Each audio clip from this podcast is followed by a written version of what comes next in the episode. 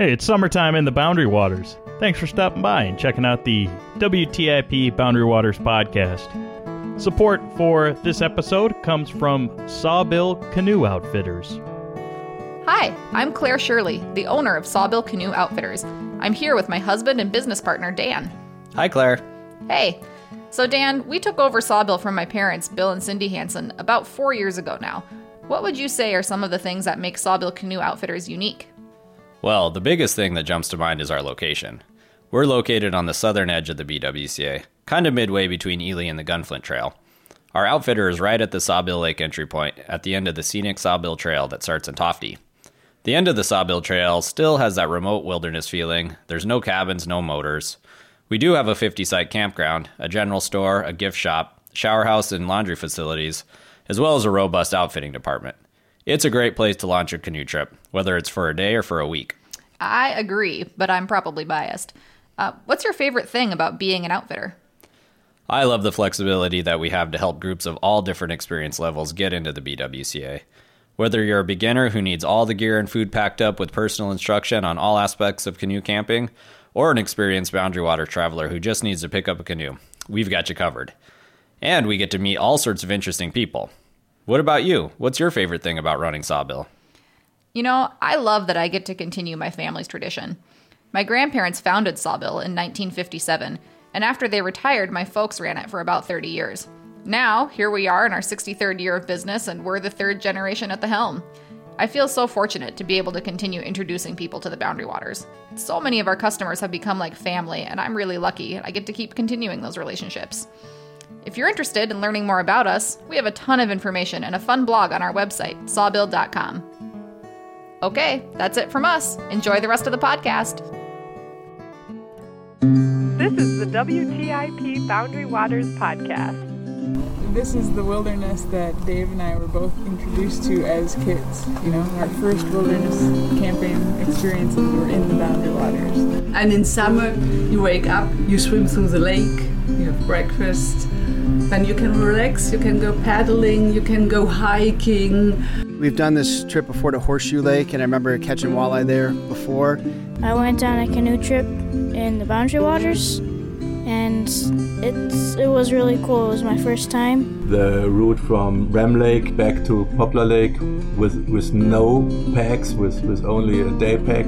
Uh, we take it in one day. Well, you can look to Venus, you can look to Mars. I will set my sights by the northern star, and in the deep dark blue come the northern lights. Oh, and in the deep dark blue come the northern lights.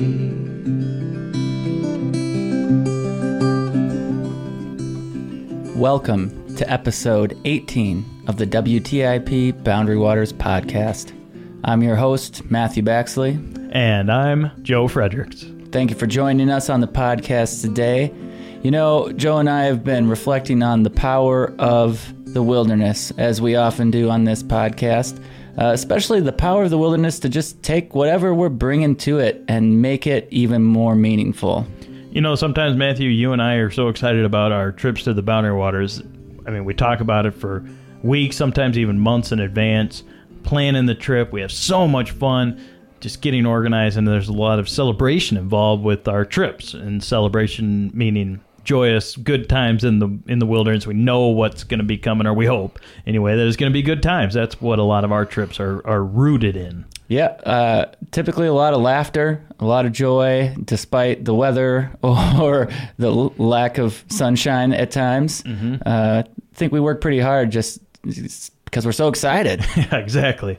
And there's there's another element too, uh, particularly Matthew, when I go on a solo trip that I'm uh, going to be dealing with whatever is happening in my life, the rawness of, of how I'm actually doing, whether I'm even aware of that or not before I head out on the trip, uh, because you're then facing what you bring to the wilderness, is I think how you describe it best, Matthew. Right. I mean, the wilderness is really a mirror in many ways. Uh, sometimes I think about that very literally when the water's like glass and reflecting, you know, this picture perfect uh, image back up into the sky.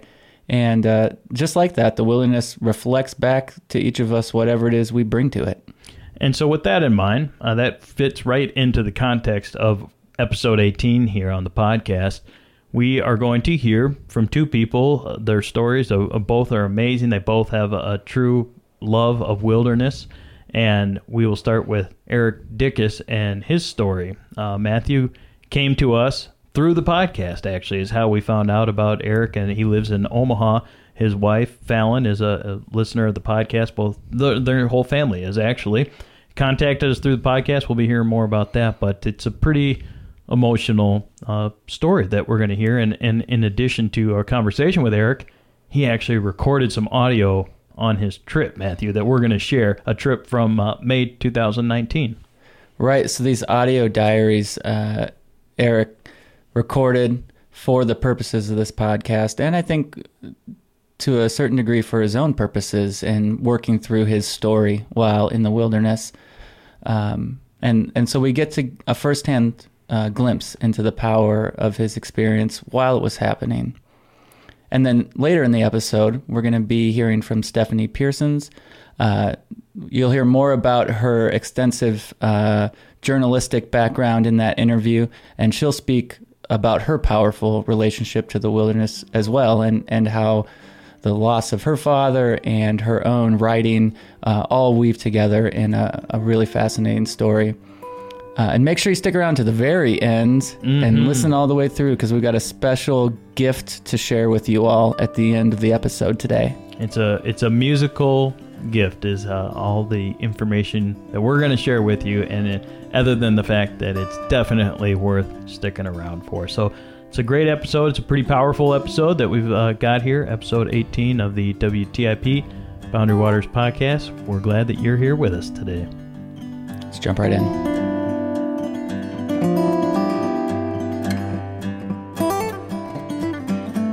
And joining us now here on the WTIP Boundary Waters podcast, all the way from Omaha, Nebraska, Eric Dickus. Eric, how's it going, man? It's going great. How are you doing? You know, fantastic. We've been following this story, Eric, uh, for our uh, listeners here on the podcast for quite a while now. Your your wife Fallon had contacted Matthew and I at the podcast and said, "My husband uh, is coming up for his first ever Boundary Waters trip." We've been listening to the podcast as a family, you and your two boys and Fallon, in preparation for this trip. I guess Fallon wanted to learn more about the region, the boundary Waters. She was curious about it, maybe a little bit anxious too, uh, from what we were picking up on, but she just wanted to learn more about where you're going. And I think a lot of that, from what uh, I picked up on from Fallon, is that this trip she knew meant so much to you because of uh, you know the passing of, of your father and uh, that he was kind of the mastermind of this trip as it was starting. And so there was a, a lot of emotional uh, connection to this trip for, for her and certainly for you. And now it's uh, this trip ha- has been done. You've made it up to the Boundary Waters. Here you are in, in the WTIP studios. And Eric, I know uh, you know this is still very fresh and raw and, and very emotional for you, but uh, if you could tell us just a little bit about why you wanted to do this trip. Uh, I mentioned here at, at the top that uh, your father passed away, and before he was able to do the trip, why did you want to uh, just keep that going? Why did you want to still do the trip?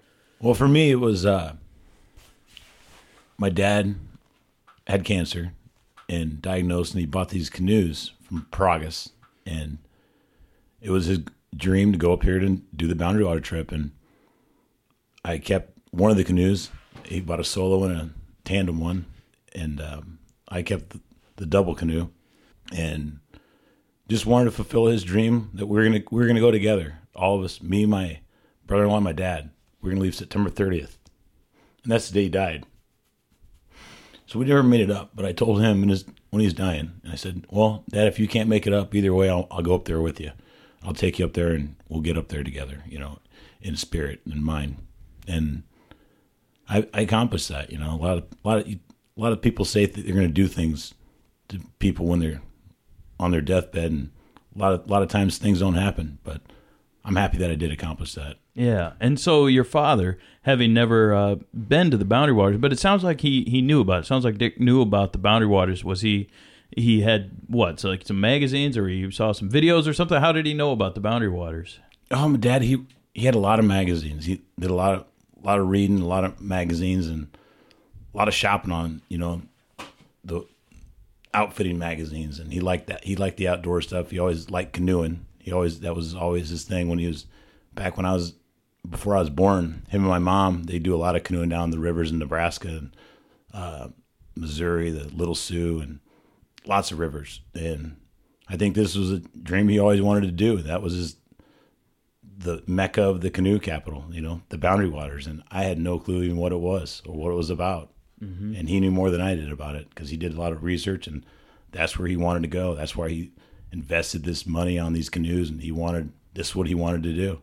And so in, in August 2017, uh, your father, Dick, was diagnosed with cancer. And it sounds like he actually bought these canoes from Bragg's and Ely after he was diagnosed. Like he it became, you know, hey, I'm not, I'm going up there. And that's all there is to it. It sounds like was his approach at that point.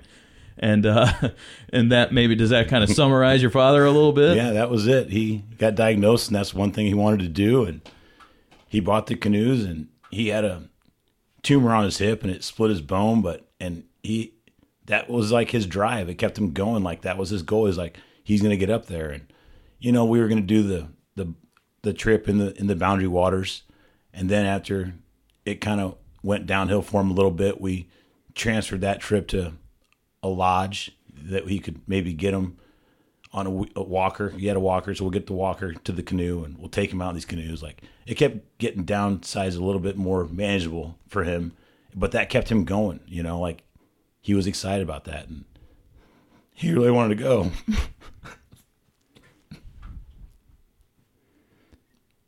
And like I said, um, Eric, I know this is um, really still very fresh, and uh, you're just coming off off the trail. The trip's just ending.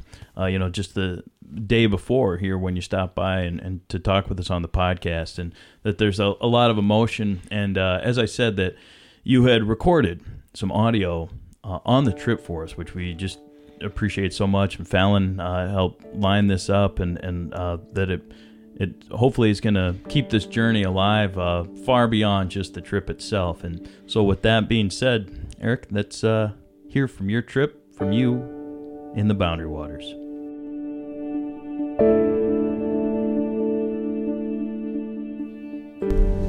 March 10th, 5:30 a.m. Leaving the house, going to pick up my buddy Johnny.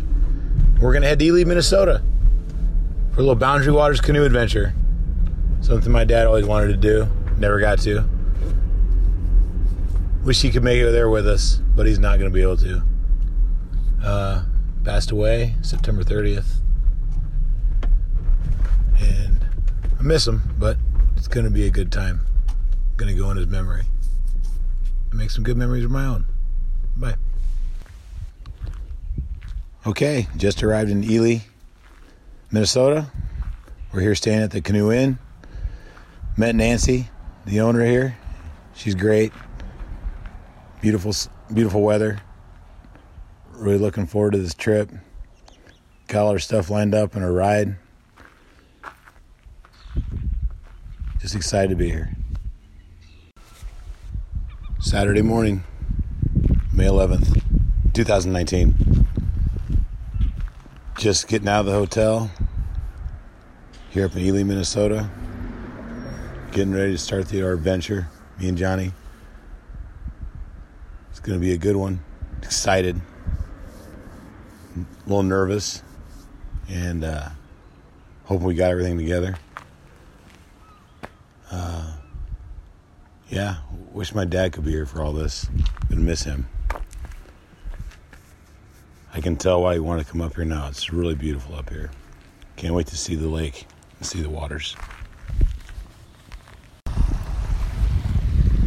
Okay. First night in, May 11th. The Boundary Waters, Lake Isabella. It's windy. We're on an island. Beautiful stars. Gonna head out tomorrow. Do some paddling. Go check out some of the area. Do some fishing. Do some hiking. It's a beautiful area. And we're glad we're here. Very peaceful.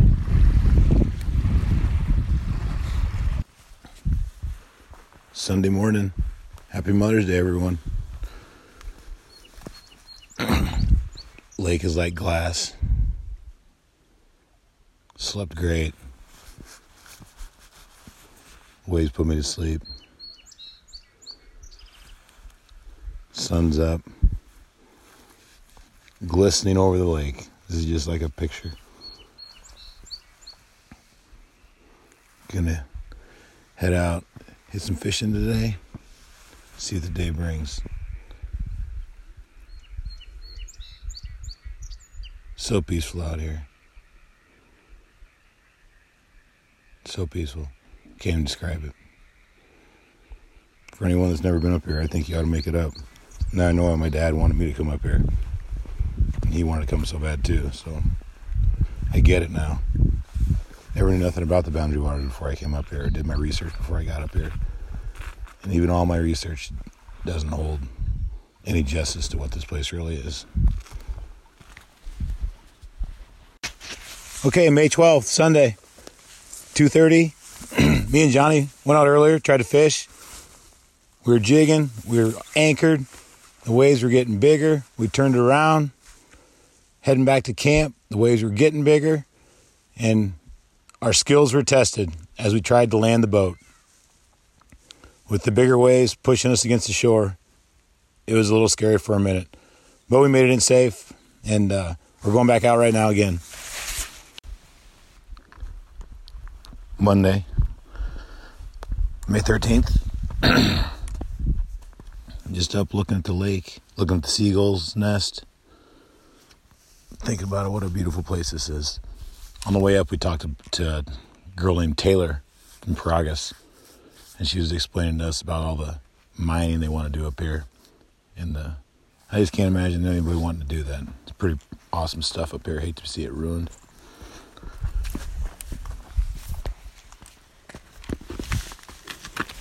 yeah, it's nice just to sit on a rock and relax and slow down. I can't wait to bring my family up here, show them all this. Today we're going to head down the Isabella River. And right now the water's glass, but we've learned that that can change within five minutes up here. So hopefully it'll be a nice, smooth trip. Gonna have a nice breakfast. I love listening to the gulls fight. They get ran off by the other breeding couples that are on the rock. Gonna do a little trolling down the river today too. Hopefully catch some more walleye, catch a short lunch. Sleep really good. It's awesome to wake up to the nice sounds. The birds singing. What ducks, whatever they all are. I don't know what they all are, but they sound good. This is a tiring trip though. I go to bed early, really worn out. So the older I get, I know the harder this is going to get. But I'm going to make sure I bring my boys up here and my wife. She's, they're going to love it. Hopefully, I'll come back come September. I'm going to try and plan a trip up here for then.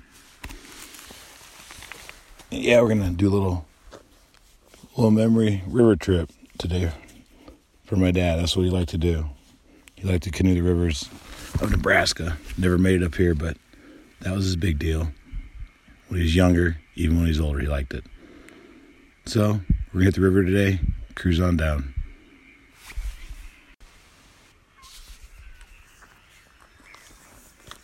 About to take a cool rinse off of some of this cold water too. Should feel pretty refreshing. It's gonna be a great day. Hope everybody down in town's having a good time. I can't believe the weather up here either. Sun, little bits of rain, but mainly sun. Couldn't ask for nicer, nicer days.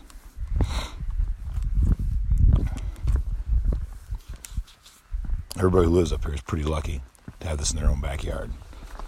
I'd love to live up here. There's Johnny over there making the fire. He makes the fire. I cook the food. That's how things have been going. Worked out pretty good so far. Hopefully packed up out of here by by 11. Hit the river. We're gonna have some bacon, some eggs, some hash browns today. Last of our fresh food. Yeah, I'm gonna go take a little quick rinse off in the lake, freshen up. All right. Well, you definitely want to be in shape for a portages. I'll tell you that. Pretty good time. Starts making you think about what to bring, what not to bring. But went over there around the rapids, 169 rods, I think. Sweating pretty good. It'd been a good, good thing for my dad to try. He'd have loved it. Probably a few people you want to come up here with. Real good friends, real good family. Somebody you can really tolerate for a long time in the middle of the wilderness. All right. Monday night, long day of paddling. Didn't leave till late. Johnny found a nice campsite at about, I don't know. Was it 5:30? 5:30. Yeah, around 5:30. I talked him out of going down the next one. We missed it, so two portages later, two hours later, we finally found a campsite. It was getting dark. We were getting worried. It was uh, it's kind of hairy out here when the sun starts going down, and you still haven't unloaded your boat. So we learned a lesson today. You know, make sure you got your spot picked up plenty early. Learned how to do a bear hang today. Looking pretty good. It's good time. Worn out. Gonna sleep good tonight. It was a little stressful though when we were on the river, not thinking we'd have a campsite. Brats for dinner. We got a resident beaver next door. Found a sweet little northern hole. Hammered on them for about an hour today. That was a blast. And uh, now we're heading to bed. Gonna get up early and head towards Bald Eagle Lake tomorrow. This whole place is like learn as you go. We're learning a lot as we go.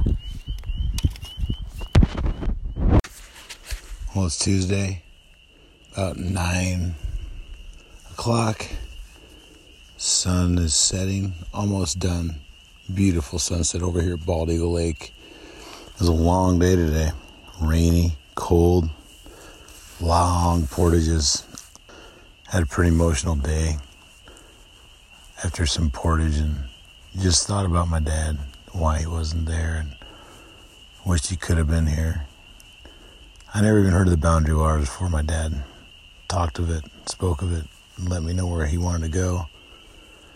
And even on when he was in his dying bed, I let him know that I'd come up here for him, just as we planned, and I did. And I'm glad my buddy Johnny could be with me for that. So I had a few tears today because I was thinking about him, but it's super peaceful up here. I really miss my wife, I miss my boys. Beautiful waxing moon today, tonight. It was half full when we got here. Now it's three quarters. Pretty neat. Very peaceful. Tired too. Going to bed here right now. These days wear me out. More so than being in town.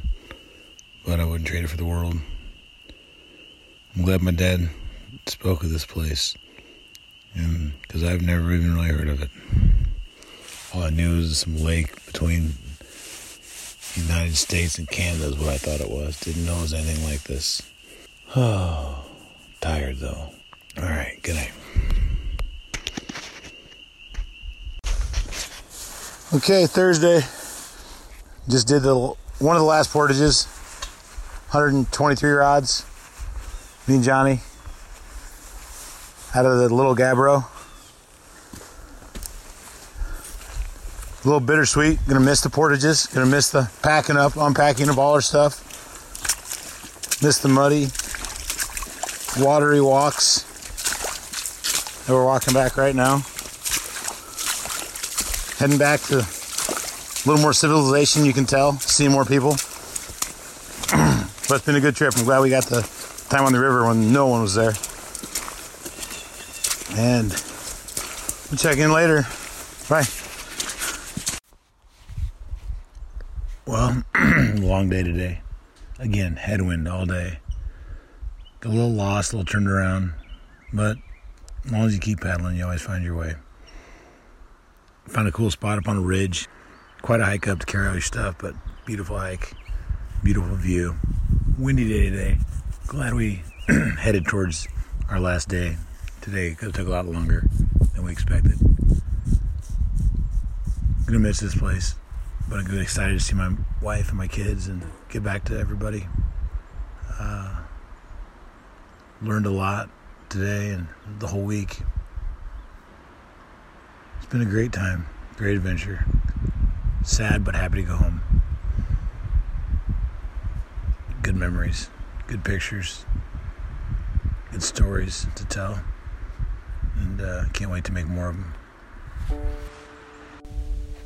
All right, me and Johnny made it to the exit point 32. It was a long haul, a lot of work. Learned a lot for this week and how we'd do it different next time. What to bring, what not to bring. Did you have a fun time, Johnny? Hell yeah. It was a good, it was a great trip. Glad I got to come up here. Uh, little memory for my dad. See what he wanted to do. This, that was neat. Glad I got to bring my best friend Johnny with me and uh, have him here for it all. my dad would like that too. And beautiful country. I hope it stays like this. That's all I got. All right. Well, we're still we're here with Eric Dickus, and uh, we just heard basically your trip. You took us on the trip with you, Eric, and and recorded that in the Boundary Waters, and a lot of emotion. It sounds like you guys uh, had some fun in there, had some adventure, some wind. some elements that uh, came up, and that's what a Boundary Waters trip is, particularly uh, in May, early May. You know, when you when you made this trip. So I want to hear uh, a little bit more about your experience. You know, I mean, overall, would you say, uh, just just from a, a recreation standpoint, it was a good trip? It was a great trip. It was everything I dreamed of and more. Hmm. It was it was perfect. Yeah. What what about it? What was the what was the mystique or the lure, the the draw of the whole thing for you? I mean, the second you got dropped off on that shuttle and leave you with your canoe and your bags and your y- no service on your phone or nothing for, and you know you got seven days to canoe to make it to your car. You're kind of cut off from the world. Like there's no help. It's just you, the boat, your your buddy, my buddy Johnny, and here we go. And you're you're you're turned off from civilization, and you know that you you don't know how many people you're going to see out there, especially so early. We didn't know, and we didn't see many people. Mhm. And uh, you you think hard, you play it safe. You don't you, you think about you don't take risks. It's very real. It's very raw, and it's quiet, and you you're just out there alone, and that's it. Yeah, man. And so, as I said at uh, the beginning of the episode here, Fallon, your wife, uh, found the WTIP Boundary Waters podcast, and it sounds like even uh, together and sometimes even as a family, you guys were listening to these episodes and maybe painting a picture in your mind about what the area would look like and what it what would it feel like.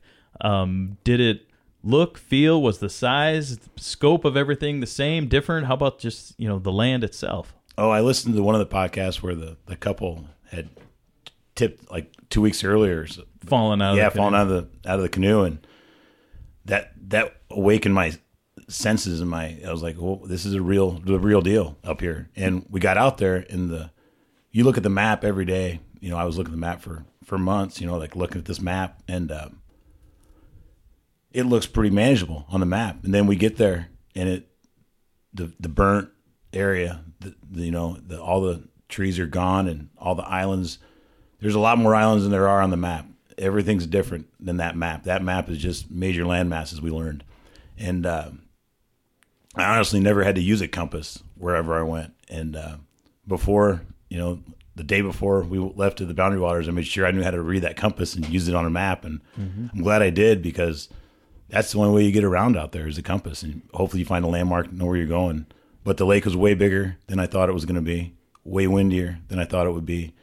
and it wasn't like a little recreational lake. It was a, it's a big body of water, and it's the wild. It's wild out there. It's Mhm. nothing out. There's a grate to cook your food on, and that's it. And maybe a smooth out camp tent site, and that's all you get. Yeah, and then how about portaging? How was this uh, experience for you, portaging and, and navigating uh, just the Boundary Waters itself? The portages are hard to find sometimes, they're, but they're they're noticeable. You know, we were worried about that. You hear hear the rapids before you got there, so we knew a portage was coming up, and it was, and people put the portage right before the rapids. Obviously, you know that. I mean, they don't want to carry this stuff any farther than they have to, and every portage on the map before we got there in Omaha. You know, I love my wife Fallon. Thanks, Fallon. She's looking at the map. She's like, "All these portages will be easy," you know, and 32 rods, 160 rods, 170 rods. Like it's not that bad. But when you got all that gear and you're going up the hill, through the mud, on the rocks, carrying a canoe, carrying your pack, it, it's difficult. But it was a challenge, and it was worth it was worth it every time. Then you get on the other side of some of those rapids and fish. That was like the best thing ever, you know. And nobody's been down that river in- like, for a while. It seems like, and Mhm. it was nice. Yeah, it was great. Yeah, awesome, good. Well, I'm so glad that you guys had uh, you know a, a, a variety of experiences. It sounds like because that's typically what uh, Boundary Waters trip should be uh, for people who get uh, particularly uh, you know almost a week or a week like you guys were basically able to do. And so let's talk a little bit more about uh, the roots of this trip. We shared before and throughout your experience uh, the journal that you made, audio journal here on the podcast, uh, that this trip was largely about your father and dedicated to your father. Uh, how much would did that uh, enter your mind on um, hourly basis? Uh, was it uh, you know always just kind of in the back forefront of your mind? Where was uh, where was your father on this trip with you? My father's in my in my heart, you know, in my mind a lot. Uh, but really, when you're out there, you got to focus on what you're doing and like the next best, like the next thing. Okay, camp, tent, fire. You know, get it get it together. And my dad was always there with me. Like I, he popped in my head a lot. Like you know, what would dad be doing right now if he was camping with us? You know, he would be doing this or. Um, I I wished he was there a lot. You know, I wish like people should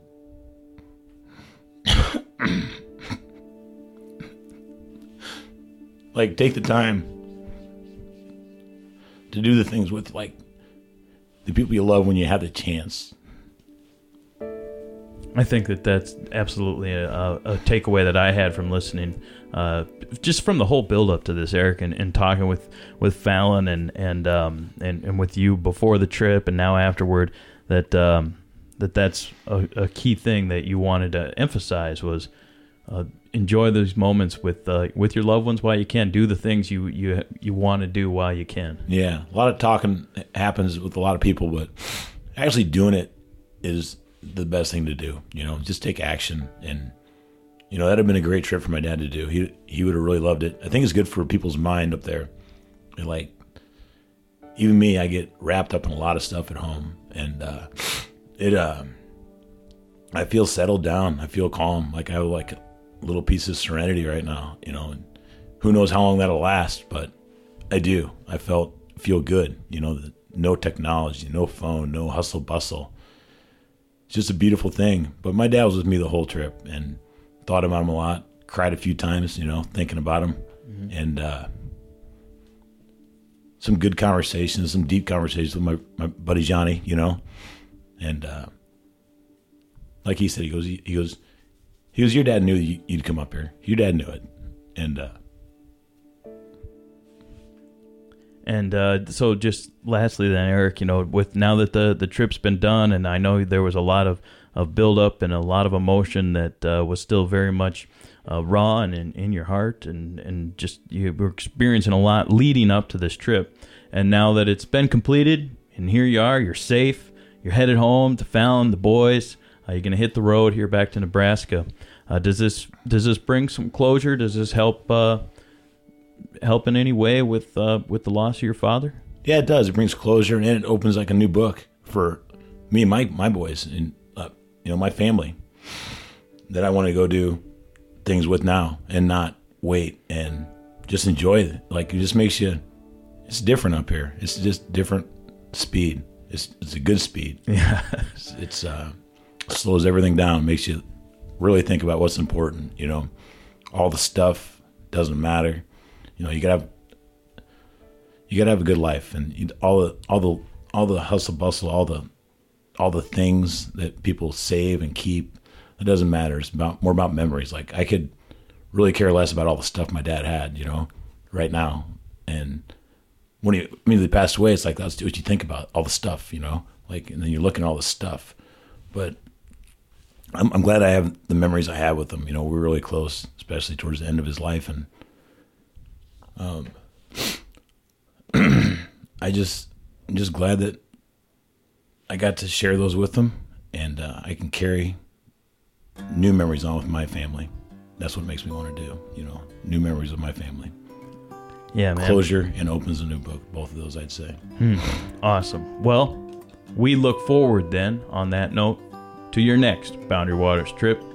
Hopefully with the boys, and uh, there's always a spot up here in the Boundary Waters for you, Eric. This is uh, this is great story. Thank you so much for for taking us on this journey with you, uh, both on the podcast for Matthew and I before the trip, and for now our listeners actually on your trip with you, Eric. This is uh, this is so this is incredible. I just can't thank you enough for the, the time and, and, and what you put into this. And, and thank you to Fallon as well. And um, we've been talking with Eric Dick is here on the WTIP Boundary Waters podcast. Eric, thank you so much.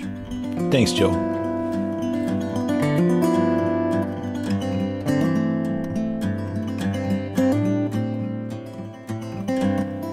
Joe, that was a powerful conversation.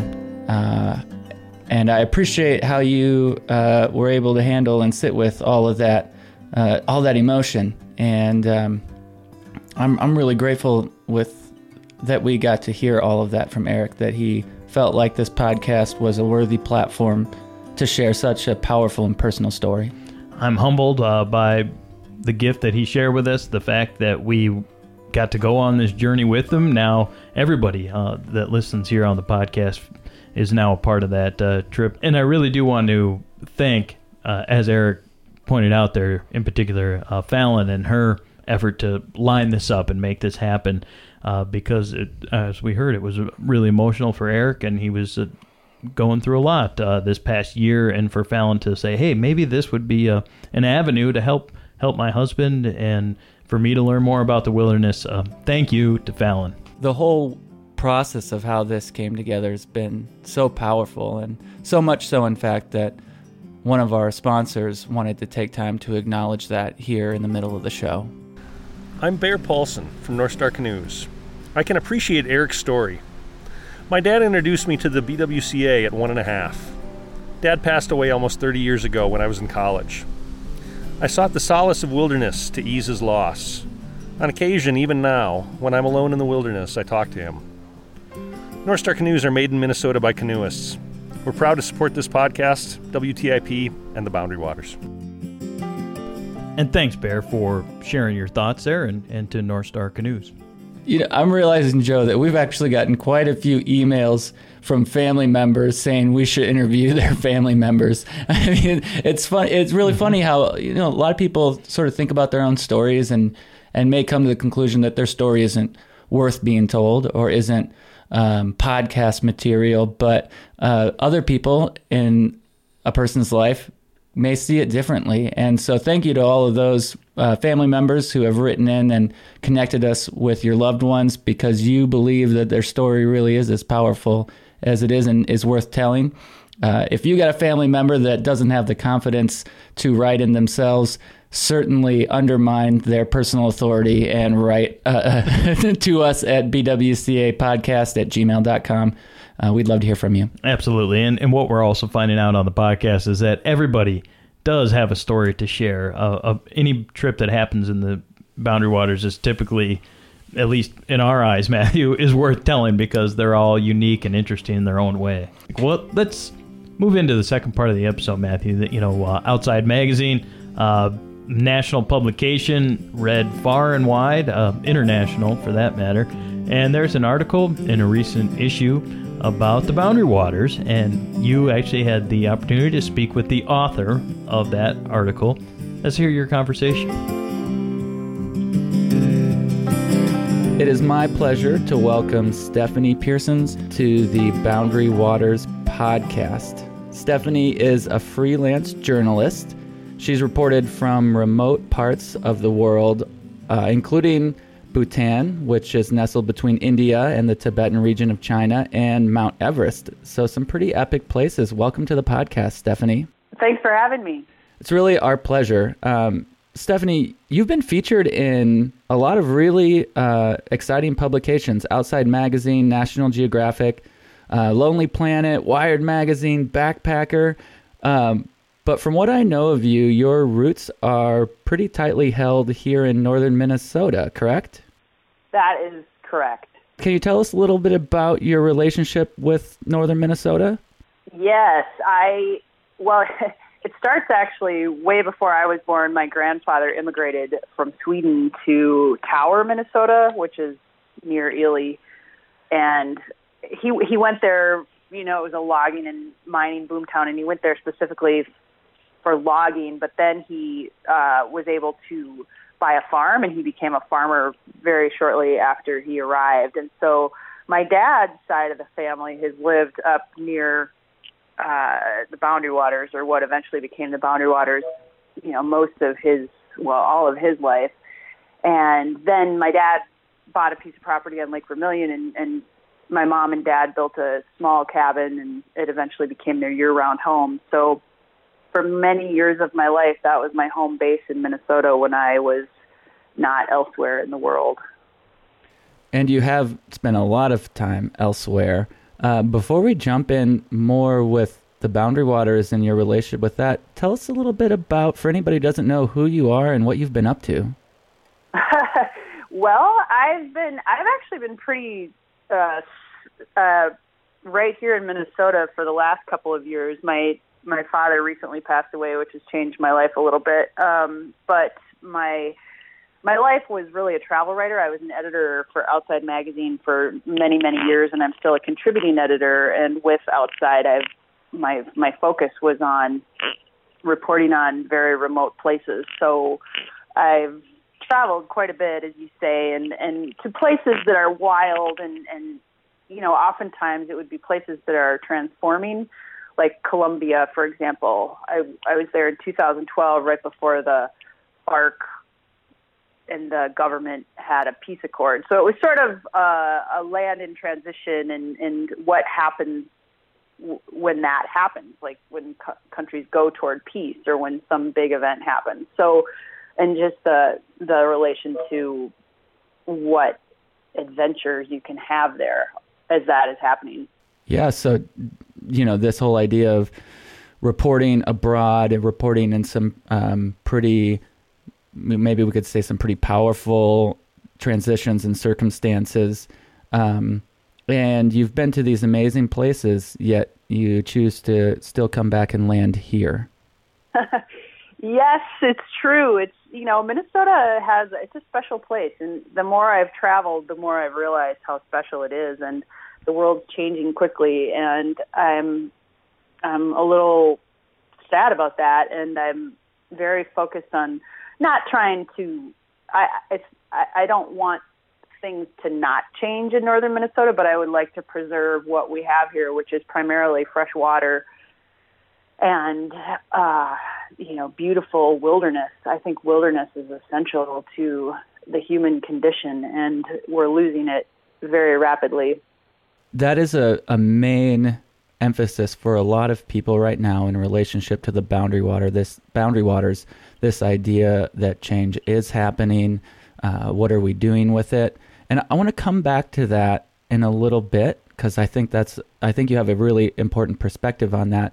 Before we get into that, um, can we hear about your personal relationship with the boundary waters, uh, whether on stateside or the Quetico in Canada? Um, how did you get your start uh, kind of falling in love with the wilderness here? uh, my dad was very instrumental in that. He was a an outdoorsman from the beginning, and and as I said, he he spent most of his free time on Lake Vermilion growing up, and then obviously Lake Vermilion is connected to the west end of the Boundary Waters, and so as a kid we started going into Trout Lake and pushing further that way. But he would lead canoe trips just completely you know, bare bones canoe trips for kids. He was a minister, a Lutheran minister, and and we would go in. I was probably three years old, and I'd go in with him for for a couple of day trips, and then you know we graduated to doing trips with his his friends, and then it just became you know a ritual for my family. And then in the in college, my sister started working at a at a camp called Wilderness Canoe Base up off of Seagull Lake, and so then a year or two later, I started working there through college. So I guided trips for kids um, through Wilderness Canoe Base. And then every year, my sister and I are one a portion of my family, my dad, my sister, my brothers, my mom. We would whoever was available, we'd try to get up to the Boundary Waters for family trips whenever we could. So it's it's changed over the years, but it's always been pretty much an elemental part of my life that's obvious in the the the story you tell about how you keep coming back and you've come back and you, you started there in this what sounds like a really special relationship with your father and your family how that evolved into sort of one of your first professions as a guide um, and then continuing to let that relationship evolve with family continually we just spoke last episode on the podcast about the power of camps and how they help to create lifelong users of the wilderness. And it sounds like your world has interwoven with that in some pretty important ways. Yes. What, what when you came into this role as a young adult and, and guiding other, even younger people into the boundary waters, what was that like taking kind of that responsibility role and, being being the woman in charge there. that's a great way to put it because that's exactly how I felt. I always felt like it was sort of a joke. Like I couldn't believe they put that much trust in me uh, because it's probably more responsibility than I've ever had in my life since then. Because when you're out there, you are the person who is responsible for these kids' well-being, and and a lot of the trips that I was asked to guide were kids who hadn't ever before experienced the wilderness. They may, might have come through an, or a youth organization, you know, from from inner city Minneapolis, and and so I would actually go down to the cities and pick them up and try to get to know them on the way up, just to get a sense of how how frightening this experience was for them. And you know, some of them had never had never been swimming in a lake. Some of them had never been swimming in a pool.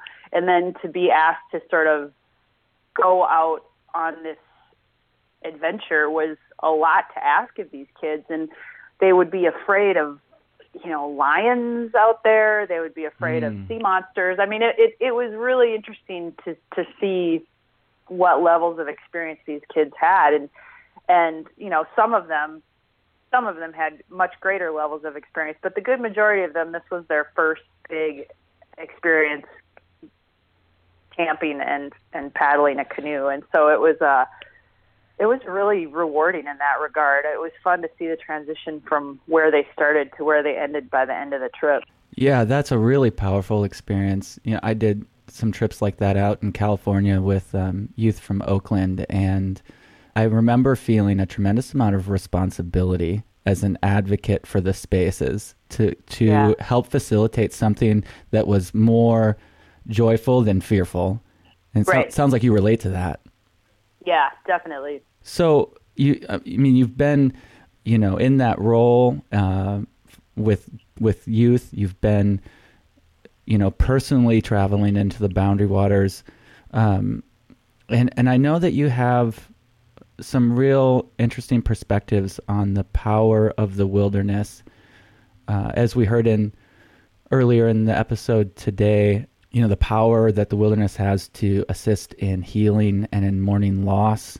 There are all sorts of reasons why people go into the wilderness. What are your personal reasons? Um, I think it has a lot to do with that. I mean, I, I think, uh, you know, before it, it was actually sanity. I mean, I'm sort of an introvert and I I need quiet and I need I need that sense of peace that the wilderness has always given me and I I grew up with it and so it was always sort of there and I took it for granted. And obviously as the world evolves, I'm realizing I just can't take that for granted at all. Um and then I, I think again working at Wilderness Canoe Base, I happened to be there when the director's wife died, and a week or two after the director's wife died, I was asked to take a trip with their daughters or one of their daughters, and that that to me was sort of the the first hand experience of of what it's like to be to be in the wilderness with somebody who's just had an acute experience with death and and that stuck with me as well. I mean this is a place where people go to to really do some intensive healing consciously and unconsciously so it's just really powerful in that regard Yeah, and and I know that you also just recently went through your own loss, and uh, has the wilderness played a role in your process with that at all? Yeah, I think you know the story I just wrote for Outside Magazine about my dad. Um, it's not really about my dad, but uh, my sister and I go on a trip every year together. And a couple years ago, we had asked my dad to go, and he he was able to go, but he just didn't want to hold us back. And um, you know, because he was failing, and he ultimately died of uh, melanoma.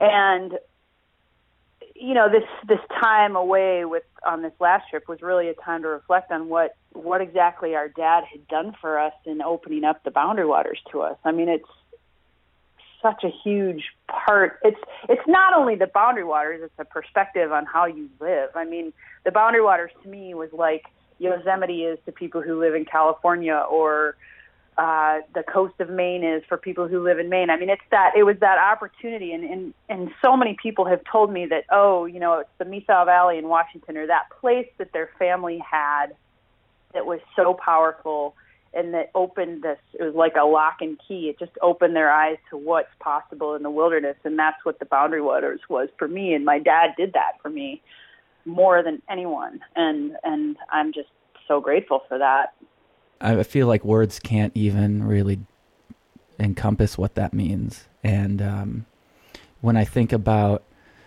you know, often when I talk about the boundary waters of the wilderness, you know, when when I'm coming out or when I'm coming out with other people, I like to remind myself that we're not going back to the real world; we're leaving the real world, right. And and that that's uh, that's one of the most important things that the wilderness gets to offer us is something that's 100% real.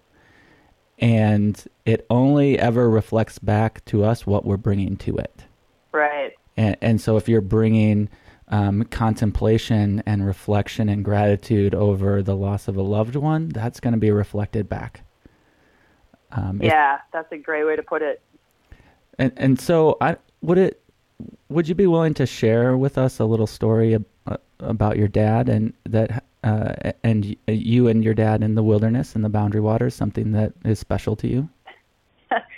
Yeah, I think um, you know there's there are many. I, I think the the the sense of just joy my dad had from it and life in general. I I remember the first time I the one of the first big trips I took to the Boundary Waters. I had gone to a camp beforehand and I had packed my suitcase and I just threw everything from my suitcase into my you know Duluth pack and my dad didn't care what I had. I mean he was my dad, not my mom, you know. So so he he didn't even pay attention to what I had. And so we were with some friends of his and it was a big fishing trip and I was probably in second grade or something. And I I had my nightgown and I just got so ridiculed by my siblings and the other kids on the trip because I had my flannel nightgown on this trip. And I I mean I wore you know, I wore it and I would I would wake up early and I'd go out fishing, you know, off the point on our campsite and nobody knew I had this nightgown on. So I got up earlier than everybody else and I and I was out there fishing in my nightgown and that's the that's a something that's been um stamped on my memory forever. yeah.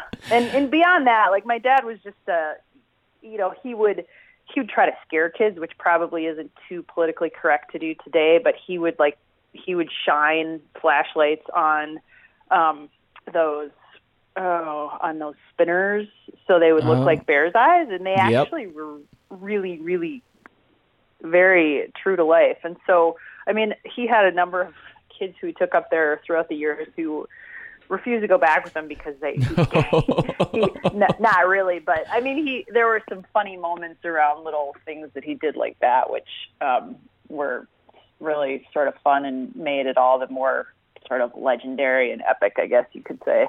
Yeah, he sounds like a legendary and epic person. Yeah, he's a good guy. Uh, uh, classic old school dad too. yeah, yeah, totally.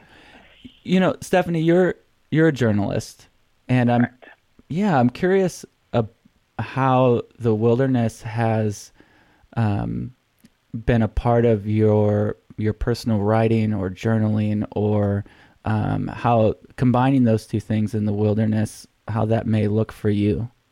Uh, yeah, I I have I've been one of those kids who kept a journal since I was probably six.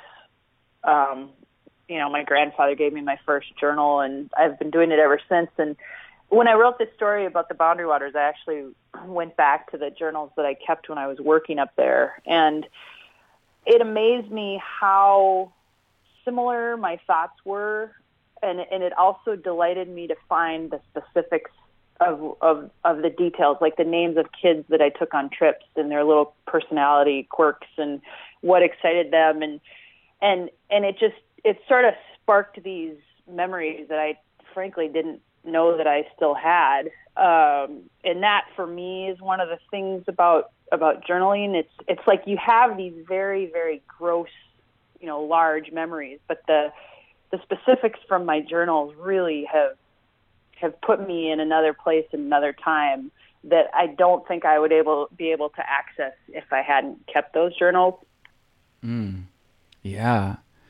You know, that really, I feel like that's really connected to an element of what is so important to most of us about the wilderness uh, and the fact that it's protected is this idea that just like the journals, like you go back and Right. it, and it is there's this continuity to it. Um, Yeah. There's there's a lack of development. There's this continuity of preservation. You know, other than you know, sort of some epic uh, events like a fire or the blowdown. Uh, for the most part, you come back and that site is in the same spot. Those trees are in the same spot, and uh, for our human story, that's a huge part of what we value about the wilderness. And so, this idea of change and transition that you brought up earlier, that can that's scary. I think for us. Yeah, it's it's really scary. It's it's scarier, and I, I think it's so scary because it didn't even cross my mind as a child or even as a young adult. I mean, it, it it's it's only been in the last ten to fifteen years that the that the thought that something may not be there, like the Boundary Waters, something such a foundation for my life. It, it just yeah, it shakes you to the core, for sure. I know that you are even now, I believe, actively involved around some efforts to um, preserve and protect and advocate for the wilderness.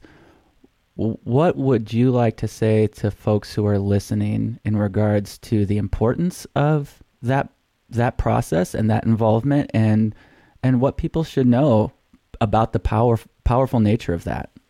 I, I think one of the things that I've learned in, in traveling around the world is that you know there are there are problems and issues everywhere, and you know we have to we have to start somewhere, and we have to start with what speaks to us, and and you know you can get overwhelmed with the fact that oh everything's changing and everything's you know going to hell, but I I don't think that's that's the case, and I, I just wish you know, not to circle back to my dad, but one of the best pieces of advice he ever gave me is you have to take responsibility for yourself. And and it's I realized that I have to take responsibility for this wilderness, and and we all do. And um, that's I think that's the key point. And I think also not to be afraid. I think there's so much so much division and so much uh, just controversy over this stuff is I, I, I just wish it came up in my story. Somebody in Ely told me that he's 76 years old, and he told me that one of the most frustrating things for him is there's just no dialogue between the camps, you know, the pro mining and the anti mining or the pro wilderness camps, and and he just said that that's that's what's so hard for him is that there's just no dialogue and i think that's something we have to figure out as human beings if we're going to survive on this planet. We have to have dialogue and we have to have compromise and we we have to be able to put each other in each other's shoes and um i i hope that that can happen. I'm really grateful that you've been willing to share uh, a lot of your really important thoughts on the wilderness and your experiences and your sort of the legacy you come from with um, your family and their um, investment in the boundary waters. If there was one thing that, one moment, one place, one element of the wilderness that when you think of the boundary waters that pops into your mind, what do you know what that would be? Oh, you know, it's funny. I would say, and this, I don't want to end on a sad note, but I I used to love going into Jap Lake, partially because it was very difficult to get to, Mhm. and it was such a reward to get there. And there were limited campsites. And the last time I was there, it was like a different landscape, and because there was a fire that had you know burned. It used to be like a mountain lake, a lot of relief, a lot of beautiful trees, a lot of you know what you think is iconic boundary waters. And the last time I was there, not only were both of the campsites taken, but it was you know completely treeless because of this fire and the blowdowns. And and it and there's new growth coming up. And it was interesting because from the top of the Jack Lake, Jap Lake Portage we could see into Seagull Lake which I had never mm-hmm. been able to do before which was Right. really cool. But in my mind I see the Jap Lake of old and that's to me just this powerful image of what Boundary Waters is Yeah. And we get to sort of ride that wave of, um, you know, change and transformation that, that fire brings. And so much of, uh, of what will come, the new beauty, we won't get to see. A- And Right. in order to that, for that to be fully appreciated, we've got to protect that and make sure it's there so that in a few generations, they'll see that. yeah no so true Stephanie, thanks so much for being on the podcast today. Big thanks from Joe and I for sharing your time with us. Yeah, thanks, Matthew. It was really nice speaking with you.